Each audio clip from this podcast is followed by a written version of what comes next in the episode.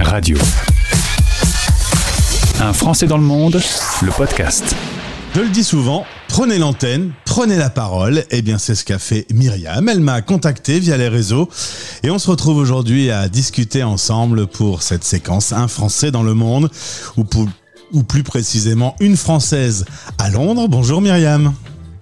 Bonjour, comment vas-tu? Ben, je vais très bien, merci beaucoup. Très content de t'accueillir. Moi, je suis à Lille, dans le nord de la France. Toi, tu es à Londres, dans le sud-ouest de la capitale anglaise.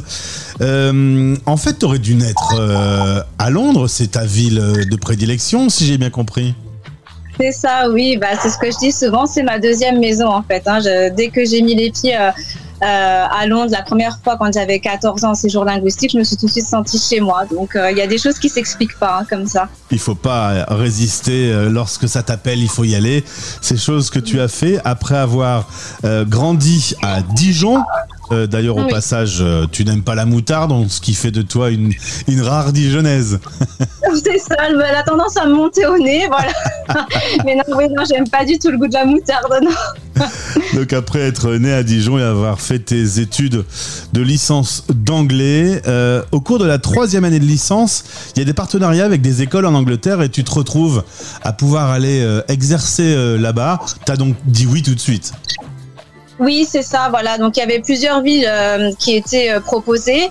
Euh, il y avait très très peu de placements à Londres et évidemment, bah moi Londres c'était ma, ma ville de prédilection. Donc j'ai vraiment tout fait. J'ai fait un dossier, j'ai essayé de faire un dossier en béton et heureusement avec la chance et tout ça, j'ai pu pu avoir un placement donc au nord-ouest de Londres en banlieue, ouais.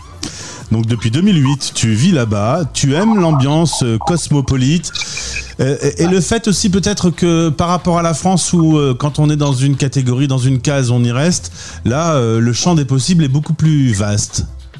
Exactement, c'est ça. C'est les, c'est, les possibilités, qu'elles soient professionnelles, sociales. Enfin voilà, c'est, vraiment c'est une ville qui est très très ouverte. Je parle précisément de Londres parce que je pense que c'est le nord de l'Angleterre peut-être ne permet pas les mêmes choses, mais c'est vrai qu'à Londres on peut évoluer beaucoup plus facilement et il n'y a pas ces, ce- ces préjugés, ces clichés qu'il peut y avoir malheureusement parfois un petit peu en France, je trouve. Voilà. On va zoomer sur deux sujets d'actualité. Il y a eu le Brexit. Euh, tu es dans un quartier euh, anglais. euh, euh, c'est pas un quartier français, je veux dire. euh, tes voisins sont, sont des anglais pure souche. Tu m'as dit que le lendemain du vote du Brexit, il y avait le regard qui avait un peu changé. Tu étais un peu plus étrangère que la veille. Voilà, je sentais qu'on on, on entendait un peu plus mon accent. Ou voilà, oui, il y avait des choses voilà qui ont été un petit peu interpellées par les mamans de de l'école où je travaillais à l'époque, euh, des choses qui n'avaient jamais été mentionnées auparavant. Et euh, bon, ça a été fait, on va dire, avec euh, cette retenue un peu anglaise, cette diplomatie, mais j'ai senti quand même le vent tourner, voilà, à ce niveau-là. En parlant euh, des traditions anglaises, euh, est-ce que tu as appris la tradition du thé l'après-midi? Euh, alors moi, je suis très thé vert. J'essaye d'être euh, voilà au, maximum, mais c'est vrai que de temps en temps, j'ai- j'aime beaucoup le Earl Grey. J'aime beaucoup le thé anglais. Voilà, ça, ça, c'est un truc que j'aime beaucoup. Mais j'ai toujours gardé, gardé mon mon bon petit café noir quand même. Voilà. Euh, Puisqu'on parle euh, d'actualité, l'inflation est au rendez-vous, plus forte encore en Angleterre euh, qu'en France. Il y a moins de parapluies fiscaux comme, comme on en a en France. Tu le sens au quotidien, l'augmentation des prix, c'est cher. Oui, oui, oui. Moi, c'est vrai que moi, je le sens au quotidien. Il faut quand même faire beaucoup plus attention. Bon, je t'ai dit tout à l'heure. Voilà, moi, j'ai vu. La première chose que j'ai vue, c'est mes Weetabix qui ont augmenté. Ça, ça m'a un petit peu euh, chagriné. Euh, mais voilà, mais c'est sur le- l'électricité, c'est surtout. Et c'est vrai que du coup, il faut faire soit plus attention, soit justement, bah, du coup, bah, à travers certaines activités professionnelles, bah, essayer de, de se développer un peu plus. Quoi.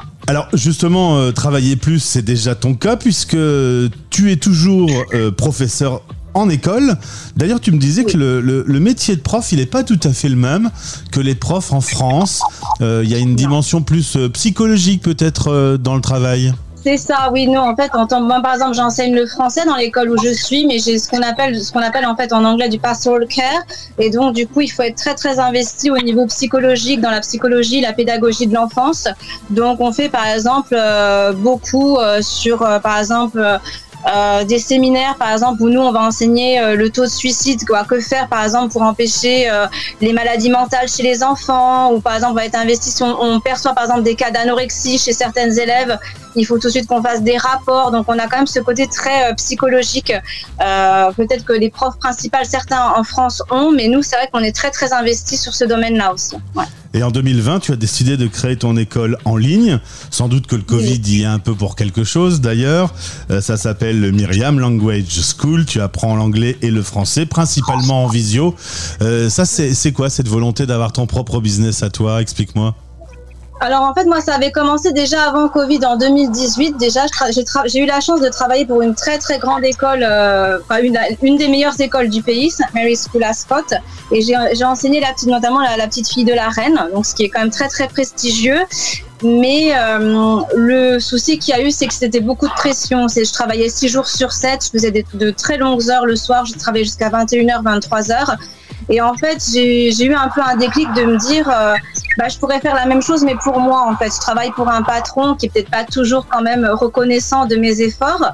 Et du coup, je me suis dit, je pourrais faire la même chose, ou du moins même avec un peu, quand même, en ayant plus de temps libre.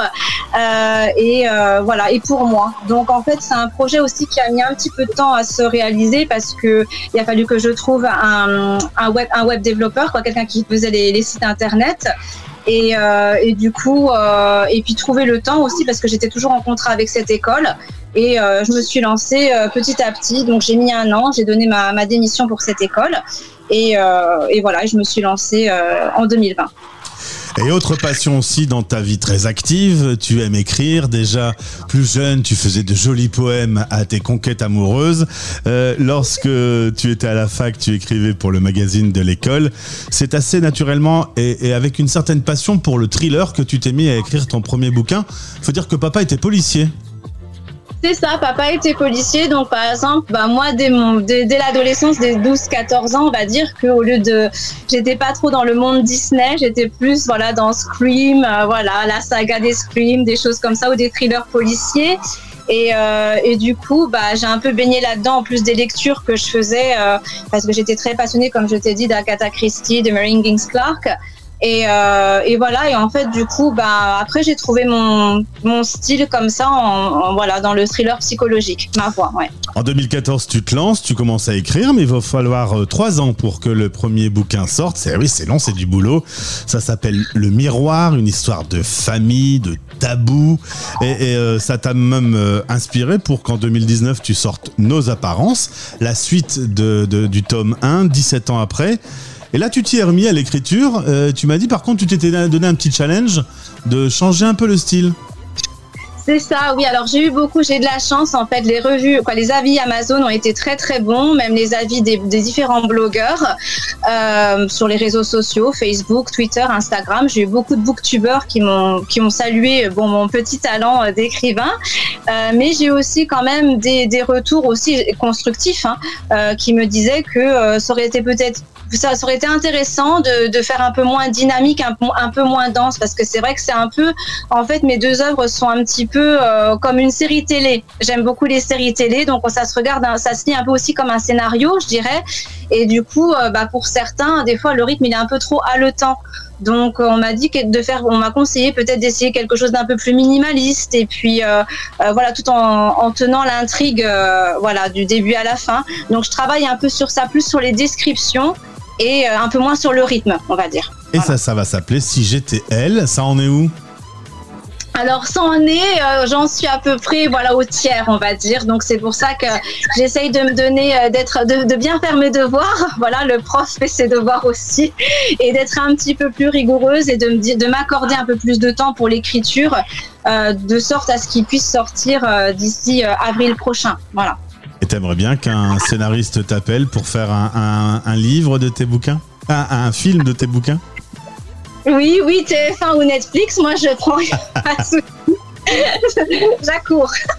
Euh, Dernière chose, la France n'est pas si loin, mais euh, bah, quand même, hein, il y a au moins la Manche qui nous sépare. Tu y reviens de temps en temps ou elle te manque? Oui, oui. Alors moi, j'ai bon, j'ai ma famille qui est toujours sur Dijon, donc je vais toujours voir ma maman, voilà, sur Dijon. J'ai de la famille sur Paris aussi, donc je prévois d'aller les voir en octobre. Et j'ai aussi euh, un petit cercle d'amis euh, sur Montpellier, donc euh, voilà, ça me permet d'avoir différentes villes et puis bah, de la pluie au soleil, voilà, de profiter des différents climats et régions de la France. Ouais. On est d'accord que le soleil, c'est quand tu viens à Montpellier, et la pluie, c'est quand tu es à Londres. Oui, voilà, c'est ça.